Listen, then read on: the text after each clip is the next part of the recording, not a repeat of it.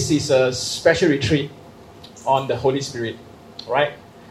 Uh, if anyone come to you and say that he's, he or she is an expert of the Holy Spirit, please don't believe them. that is the truth. That is the truth. Uh, the Holy Spirit is perhaps one of the most elusive topic. Uh, Martyn Lloyd-Jones mentioned that this is perhaps also one of the most neglected topics uh, in churches. And you either overemphasize it and therefore leaning in an unhelpful direction, or you underemphasize it. So there are two ways that we can make the error when it comes to the topic of the Holy Spirit. Uh, it's probably important for us before we dive into the third member of the Trinity to just have a quick overview of what the Trinity is all about Father, Son, Spirit. Now, what, what does that mean? I'm going to go to just two passages. Uh, we're going to camp most of our time in Acts chapter 2 for this retreat. Um, but before that, let, let us go to a passage of Jesus' teaching in John chapter 14. So I just want us to uh, open our own Bible and, and take a look at these verses. Now, this is what um, many Christians call the upper room discourse. It's like a long chunk of uh, teaching from Jesus, three chapters. And if you are at the end of your life, you are about to go to the cross, you are about to die, uh, the things that you say before you depart will be really important. So this, this is uh, the teaching of Jesus. We're going to read, read chapter 14, John 14, from verse 15 onward. Uh, I'm going to read for us. Are we all there in John 14, verse 15? Just give me a nod if you're there. I really want you to look at this text and be confronted by this text. Uh, as Kevin mentioned, let's look at the word of Jesus and not the word of a man. Um, reading for us from the ESV in verse 15. If you love me, you will keep my commandment. Okay, so one of the marks of being filled with Jesus, with the Holy Spirit, is obedience, keeping the commandment of Christ. And then verse 16, and I will ask the Father, Jesus referring to another person of Trinity, I will ask the Father, and he will give you another helper to be with you forever. Now, most of us know that the Holy Spirit is known as a helper to us. But notice there's a word here, another. Another. What does that imply? Another. Someone who is similar to himself. Jesus has been there helping them, walking with them, and the Father will send them another helper. Let's camp there for a while. What does that mean? Someone of equal status. In fact, Jesus even implied later on that this is going to be a better gift for you. That I will go and the Father will send the helper, another helper to you. And verse 17, I'm going to just read the second part. You know him, for he dwells with you and will be in you. So, this is the next level, right? Christ dwelt on earth with the disciples, walking side by side. As a person who is fully human, fully God, walking with the disciples. And now you have the gift of another person of the Trinity who dwell not just with you, but in you. Now, how does that work? Dwelling with you in you. Uh, I, that, that really is the goal of this retreat. Uh, we're, we're going to see how the Spirit dwells among us, with us, and in us. Now, one observation Notice that whenever the Holy Spirit is being mentioned in this text, you have uh, he or him being referred. The Holy Spirit is a person. The Holy Spirit is not a thing. The Holy Spirit is a person. It's a third person of the Trinity. And here's what, what is so complex uh, about this, this whole topic. You have a person who is equal to Jesus who comes from the Father. Jesus is praying to the Father to send us uh, another helper. And in verse 23 in John 14, if anyone loves me, he will keep my word, and my Father will love him, and we will come to him and make our home with him. Are you there with me at verse 23? Now, this is mind blowing.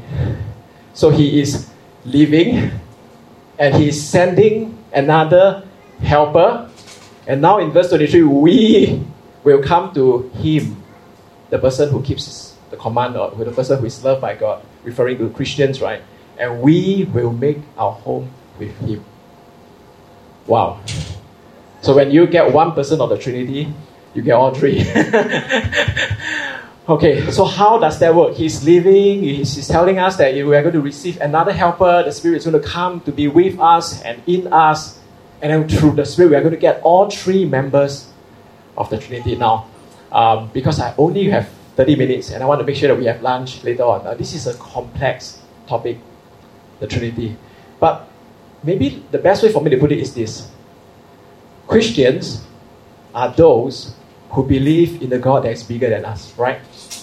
I love the way we open uh, the retreat with a picture of the stars, the galaxies, a God that is big, a God that is huge, a God that is transcendent. And in, in our singing earlier, uh, it's really God centered. I don't know whether you know this about the, the, the lyrics of those songs. We're praising a God, a King who is big, who is mighty, and He is with us. He dwells with us. Now, that is meant to blow your mind. That is meant to lead us into worship. And, and therefore, as, as Christians, because we believe in the God that is bigger than us, that is transcendent. Now, what it means is that we cannot fully understand Him. Are we okay with that? In some ways. And yet, at the same time, his attention, we cannot fully understand Him but He has chosen to make Himself known to us, you and I, in a deeply personal way. And He has given to us His Word, the Bible, which is, which is why, uh, from the get go, we look at the Word of Jesus from the Scriptures. So that all these things that I'm mentioning to you right now, I'm actually inviting you to simply take God's words as, as it is and believe it the scripture presents to us a God that is one. One God. That's the emphasis of the entire Old Testament. The Lord our God is one. And one God, three person. Three person. The Father sent the Son. The Son went to the cross. And now, as the Son is interceding for us at the right hand of the Father, we have the Spirit dwelling with us and in us one God, three persons. Now that's the unique feature of the Christian faith. Are we all okay with that? I just want to make sure that we are all on the same page. That is huge. That is huge. Now, someone once said that if uh, the Christian faith is a, is a scam, someone tried to make money by creating, inventing a religion, this would not be one of the features. because no matter who, whoever try to explain it, you are going to make yourself look a little bit foolish and stupid because you cannot quite fully explain how it works. If you want to invent a cow, you want to make sure that it's something that you can share with people in a way that they think that you are smart. Uh, but any pastors, any theologians, any preachers who try to you know, use our own intelligence to make sense of the Holy Spirit, we're going to come away feeling like that doesn't quite fully satisfy or answer all the questions. And that is okay, guys. That is okay because we serve and we believe in a transcendent God. So that is how I want to begin before we go into the person of the Holy Spirit. Uh, and we're going to look at Acts chapter 2 um, for a moment. Um, the Holy Spirit is not a thing, He's not just a feelings and emotions, a, a tingling sensation. He is a person, the sovereign God of the universe. So let's turn to Acts chapter 2. This is how, this is a famous passage.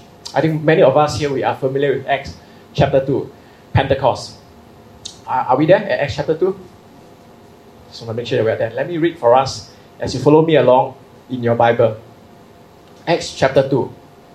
When the day of Pentecost arrived, they were all together in one place, and suddenly there came from heaven a sound like a mighty rushing wind. Now notice, this wind comes from heaven. It doesn't come from earth. So the wind has arrived from heavens and it filled the entire house where they were sitting. And divided tongues of fire appeared to them and rested on each one of them. And they were filled with the Holy Spirit and began to speak in other tongues as the Spirit gave them utterance. Utterance. We'll, we'll stop here for, for a moment. Uh, Pentecost uh, is a Jewish feast seven weeks after the Passover uh, to celebrate uh, the first fruit of the wheat harvest. And for today, uh, for many of us, uh, it is actually seven weeks after Easter Sunday, where we remember, where we celebrate the coming of the Holy Spirit upon the church. Now, Acts is not an easy book to read. It's not easy at all. It is descriptive. It tells us what happened. It is not meant to be prescriptive. And when I put it that way, there are two ways that we can um, make error in how we read and apply the book of Acts. Not just this, this portion, but the whole book. If we say that this is, uh, this is supposed to be prescriptive, that means um, whatever that happens here, let's try to apply this by copying what's happening here. We're going to go to places where um, it's just going to feel really, really odd because these are actually records of what happened and it's not so straightforward in terms of how we apply it in the here and now. But if we say that this is purely descriptive, and let's not try to uh, emulate what's going on here, again, we lose sight of how valuable this text is in imparting to us wisdom and revealing to us who God is. So let's not err on either extreme. Um, but what is this text really saying? Uh, let me just try to lower down my bar by, by, by saying that I'm not here to teach you techniques. But the first part, the first 30 minutes, uh, if the take, takeaway is that the Holy Spirit is a person and he is fully, he, he's God, uh, that would be a great outcome. Okay, and, but, but let me build my case from, the, from this text. Now, notice in the first few verses of Acts chapter 2, you have reference of mighty rushing winds from heaven. Winds. I know that uh, over the past few weeks there were typhoons in this city, right? One or two.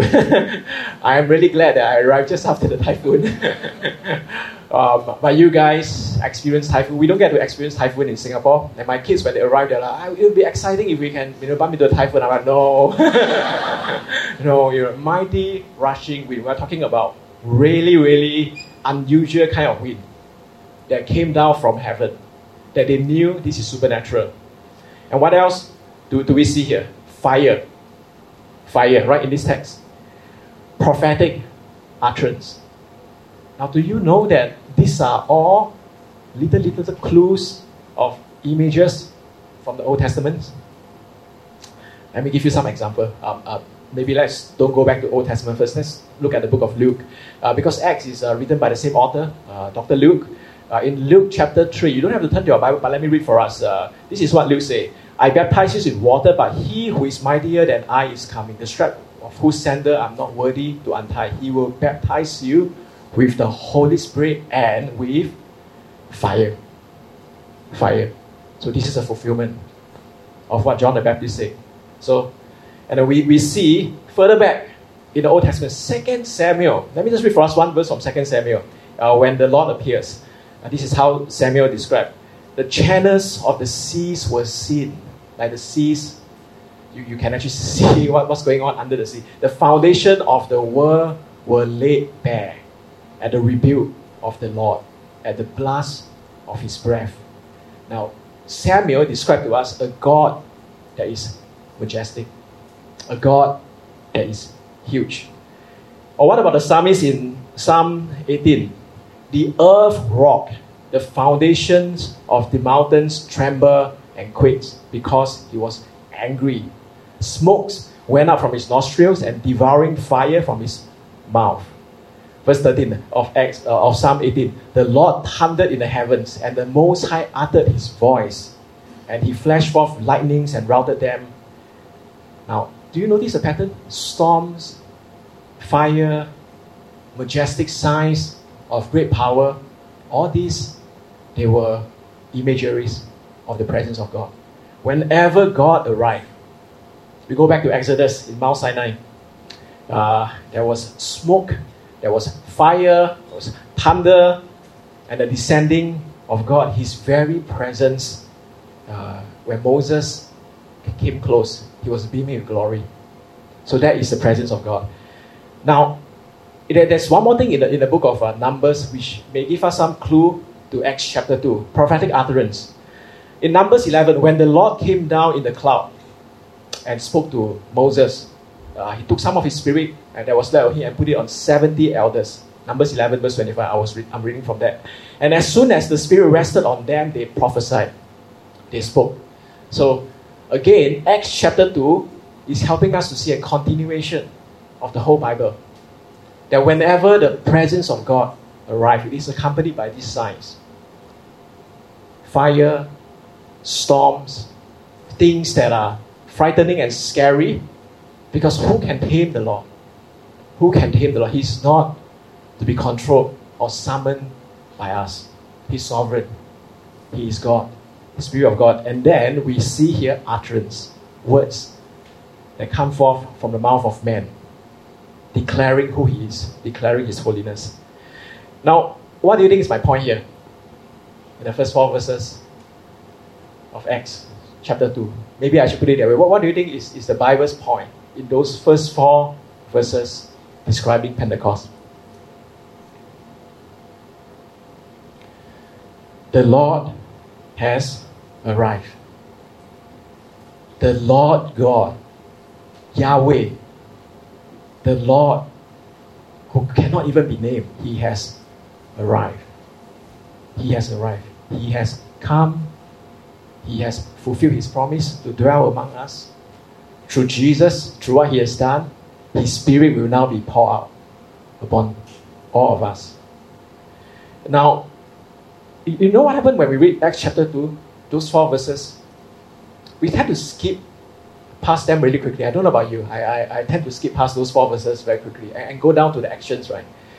Because right after that, you have tongues, you have, uh, you have an outstanding sermon from Peter, and you have things that happen, you have the community coming together, you, you, and then you have signs and wonders that follows uh, after, the, uh, after this chapter. That, that becomes uh, something that the apostles experience and do as they preach and proclaim the gospel. And we often read the book of Acts, particularly Acts chapter 2, asking, what is this about us? What does, what does this passage tell us about what we must do to experience this power? Can I just lovingly encourage you, uh, Watermark Church, and I say the same to Redemption Hill Church as well, whenever we come to a text, let's first ask the question what does this reveal about God? How big, how marvelous, how praiseworthy He is. This is a declaration of the Lord's arrival. And this must cause to mind an obvious question How can the big, transcendent God dwells in you and I? Thank you for your prayer earlier, Kevin. I appreciate the part when you mentioned that this is a fellow sinner. uh, this is just a man used by God, filled by His Spirit, here wanting to serve you and love you, not because of me, but because of God. And I often find myself wondering how can God use an unworthy man like me? And the only way I can make sense of it is to look to the cross. Jesus. Jesus is the only reason. Uh, let me just, uh, before I continue, let me just share a little bit of my testimony. Um, this is the church that I met for the first time. I think it's helpful, just a bit of an introduction. Uh, I, I came to faith, uh, I mean, there, there's actually a few parts where um, I, I, felt that I was born again. I, I don't know whether it's theologically correct to put it that way. it's born again once, born again a second time, and there were like three occasions when I felt I had this born again um, experience. The first time was uh, when I was a teenager in my late teens, standing a, a mega uh, church environment. Our friend invited me to their church, uh, and the pastors was talking about hell, and I was terrified. I rushed forward to receive uh, the salvation, say the sinner's prayer, um, and uh, the, the idea that I had was I don't want to go to hell. And this church uh, focused a lot on love and uh, how God will help me in my studies and my career. So I want to have a good life now through the help of this God, Jesus, His name. And then after that, with that, I, I get a free ticket out from hell into heaven. So that's quite a good deal, right? So I, I signed up for that by raising my hand and, and, and say a prayer. And that was at age 19. At age 24, uh, it was about 20 years ago, uh, I was, uh, my, my life was falling apart. I was really, really downcast. I was, uh, it was, things were so bad that I missed an exam paper uh, because I felt so. I think back then, 20 years ago, the, the word depression wasn't quite commonly used, right? I think now, um, in the past five to seven years or so, uh, mental health awareness has become a thing. Uh, 20 years ago, If you feel depressed and you tell your parents that you feel depressed, well, what do you think they would tell you to do? Don't be depressed. right? Just get out of bed and um, do, do something about it. Um, but that was the first time I felt that whatever confidence I had as a young man, everything was falling apart. And I experienced God's grace and bigness in my life. I fell on my knee and I confessed to Him that God, all this while I've been using you. I've been using you to get what I want. And now I realize that going on my way is bad for me. I want to trust in your better way. Help me. So I, I, I don't know which is the exact conversion experience, but at age 24, that was very profound. Uh, in my late 20s, I had another profound experience where I literally was shivering in the presence of God. I was terrified. Uh, there will be a workshop later on about reform and charismatic, right? Um, that, that was the time when I understood the reform theology for the first time that God is sovereign. And as I look at His Word, as I realized that this cannot be written by mere human beings, there was a sense of fear that filled me that God is real, that God is big.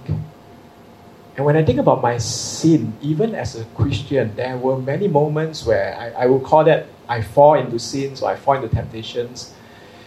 But you want to know the truth? The truth is I disobey. And, and calling that falling into sin often makes it sound like, you know, I'm just a victim of temptations, of unmet needs, of circumstances. I start to use the language of, God, I disobey you. And I need to repent before you. And I need to have the fear of you put in me. And I need to take my walk seriously. And I need to know that I am a temple of the Holy Spirit. I'm called to be holy as you are holy. Uh, that was my turn. I don't know whether to call it a born again experience, but, but it was very, very profound. It was very profound. So, those three points made me realize how big, how good God is to a sinner like myself. And here, here's how I've grown in experiencing the Holy Spirit. When I was young, um, when I think about the experience of the Holy Spirit, it is always something that comforts me. It is always something that makes me feel delightful and love. Uh, and as I grow older, I begin to realize that the Holy Spirit, if God is to be God and I am to be a worshiper of God, often the Holy Spirit comes in the form of disagreement, comes in the form of telling me that, hey, you are walking the wrong way, turn back. Hey, your heart, your heart, though your actions may seem right, there are areas in your hearts that are not right before God.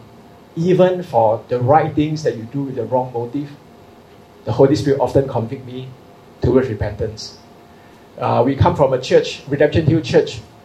Um, how should I describe? We are big on gospel, we are big on theology, and we are also a church that believe in a vibrant community. So we, we want to make sure everyone is plugged into the community and serving the city. Uh, we are a church who also believe highly in experiential faith. That the faith is not just something that we know intellectually, but it is to be applied in everyday's life. So I've grown from how, in my younger days, that the experience of the Holy Spirit is maybe the worship service, maybe in the way uh, certain elements in the services is being designed, to a constant daily fellowship with God uh, that often moved me to tears. Uh, I uh, God sent a Presbyterian man by the name of Tim Keller, and I just, in the past few years, uh, he's the guy that made me tear up the most. That's listening to his podcast as I'm driving, and I'm just fascinated by how often, when I'm pointing to the bigness of Jesus, the Spirit just convict my heart.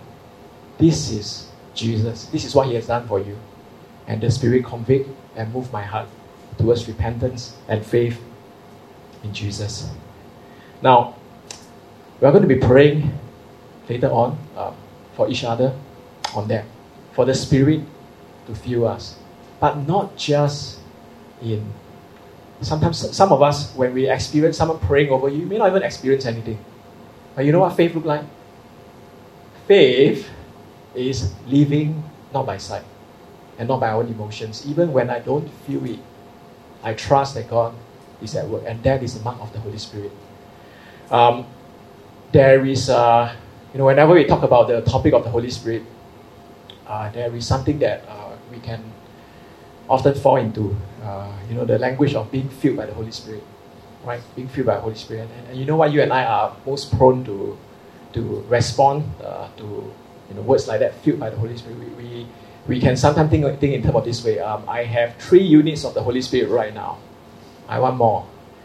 Uh, Kevin, can you pray for me so that I can receive six units of the Holy Spirit? that there is a sense that we, we begin to reduce uh, the Holy Spirit to, to, to think He's a thing, or we begin to reduce any kind of teachings of the Holy Spirit to techniques. How can we summon the Holy Spirit? Now let's, let's consider for a moment. The wind came from heaven. The signs of fires and storms point to the bigness of God.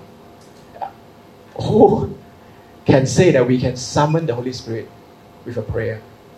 Now, those who abide most deeply in the Holy Spirit understand the Spirit bigness.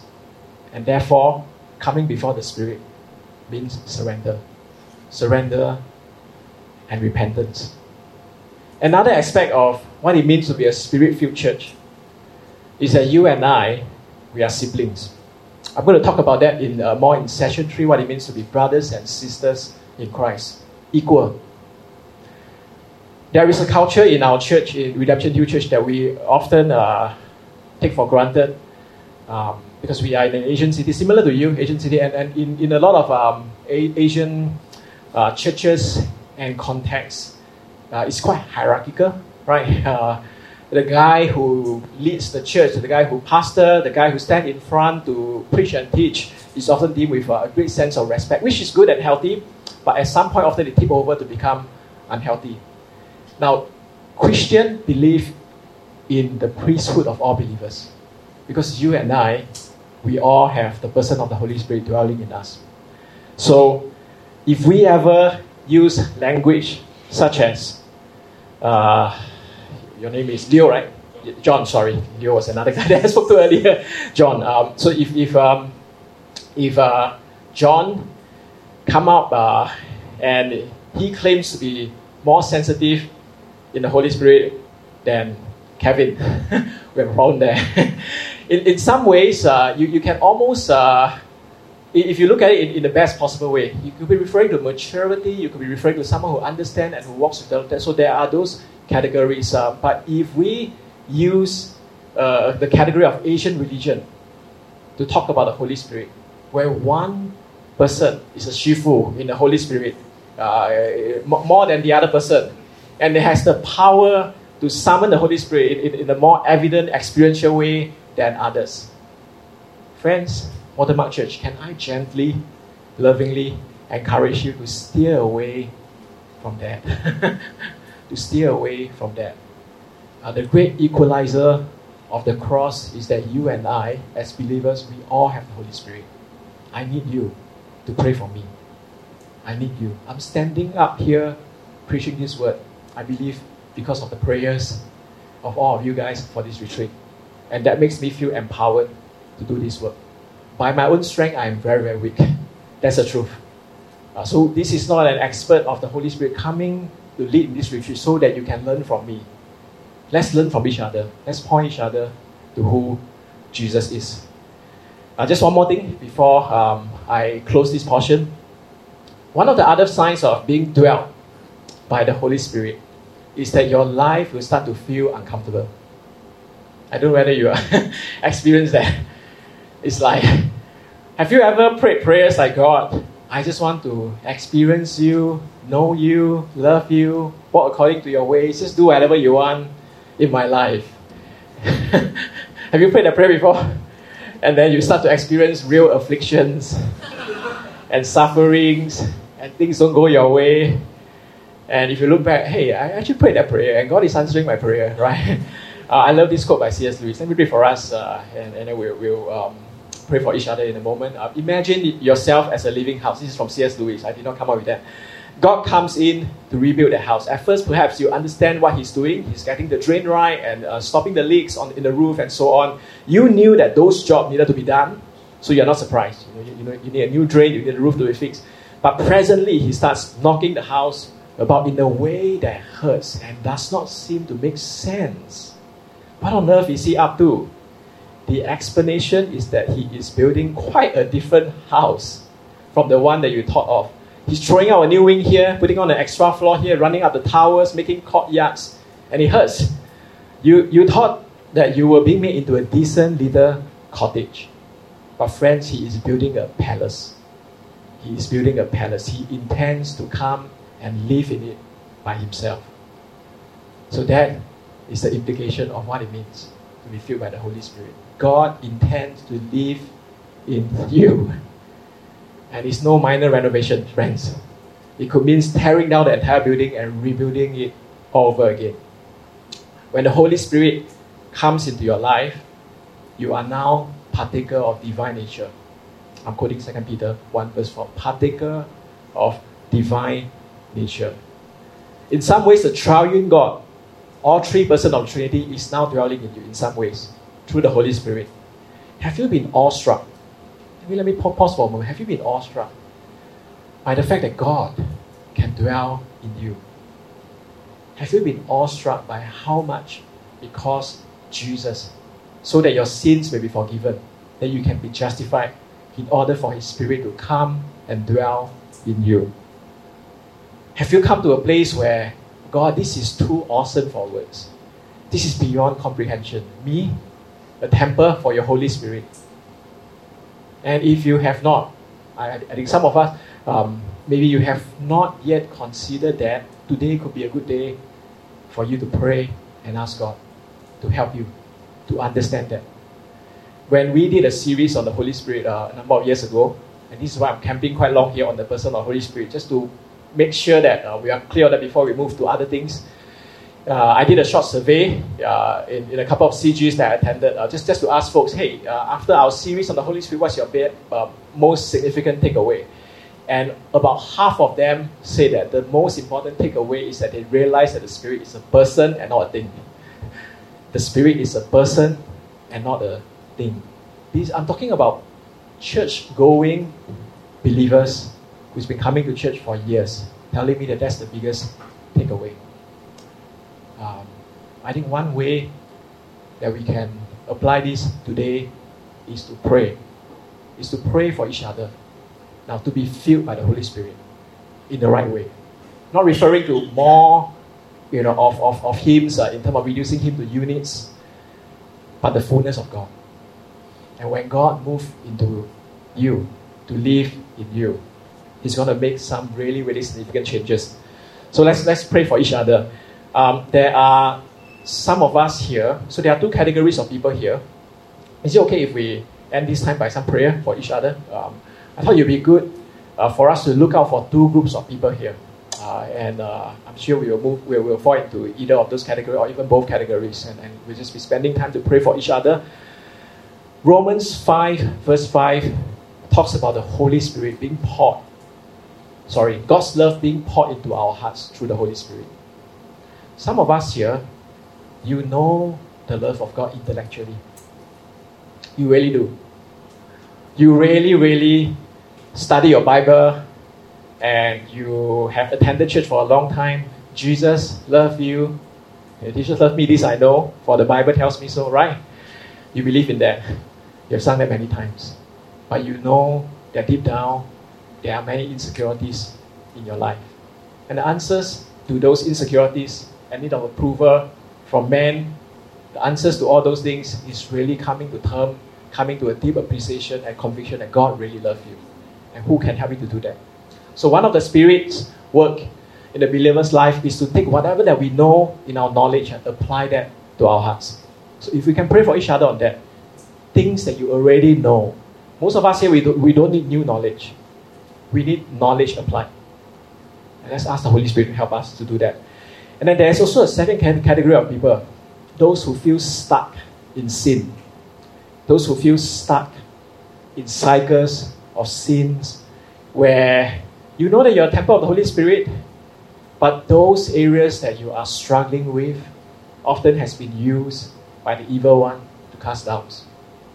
Uh, you know, the evil one uh, often, uh, uh, so let, let me just use this analogy. Um, I don't do uh, boxing. Um, but I heard that in, boxing there's something called like the, the two-step punch or something like that. Um, So that, that there's two, two ways that the, the devil can actually attack us.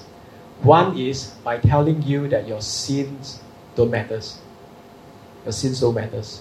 Because of what Christ has done for you, go ahead and sin. And do whatever you want. Satisfy your flesh in the moment because your sin isn't really such a big deal. Jesus has died for your sin, so, so just go ahead and sin. Now, once you commit those sin, you know what he's going to do? He's going to tell you the opposite. Your sin is a great deal that has disqualified you from being a child of God. If that's you, you find yourself falling into that kind of attack, falling into that kind of cycle where you fall into sin and you feel discouraged, disqualified. Can I tell you there's another of Holy Spirit in the scripture? He applies to what many theologians call sonship into our hearts. I was over there just now when we were worshiping uh, with my two older boys. They were having a fight while the worship leaders were leading songs. And I was feeling a little bit embarrassed here. Look, we are here to lead a retreat to speak to you guys, and my kids are standing in front having a fight. So I, I hope, uh, I think they were, I'm trying to keep it low key and I was trying to control them. Uh, and then there was just a moment that I just decided to hug the two of them, and then they calmed down. Just reminding them, hey, you know what? I really love you guys. Come, we can, we can do this together. We can focus on God, the one who loves us. Let's worship Him. And they come down, and we're ready to focus on God. I think often uh, the love of God calms our soul. So let's pray for each other that we remember this sonship that's been given to us. It cannot be taken away from anything, by anything that we've done.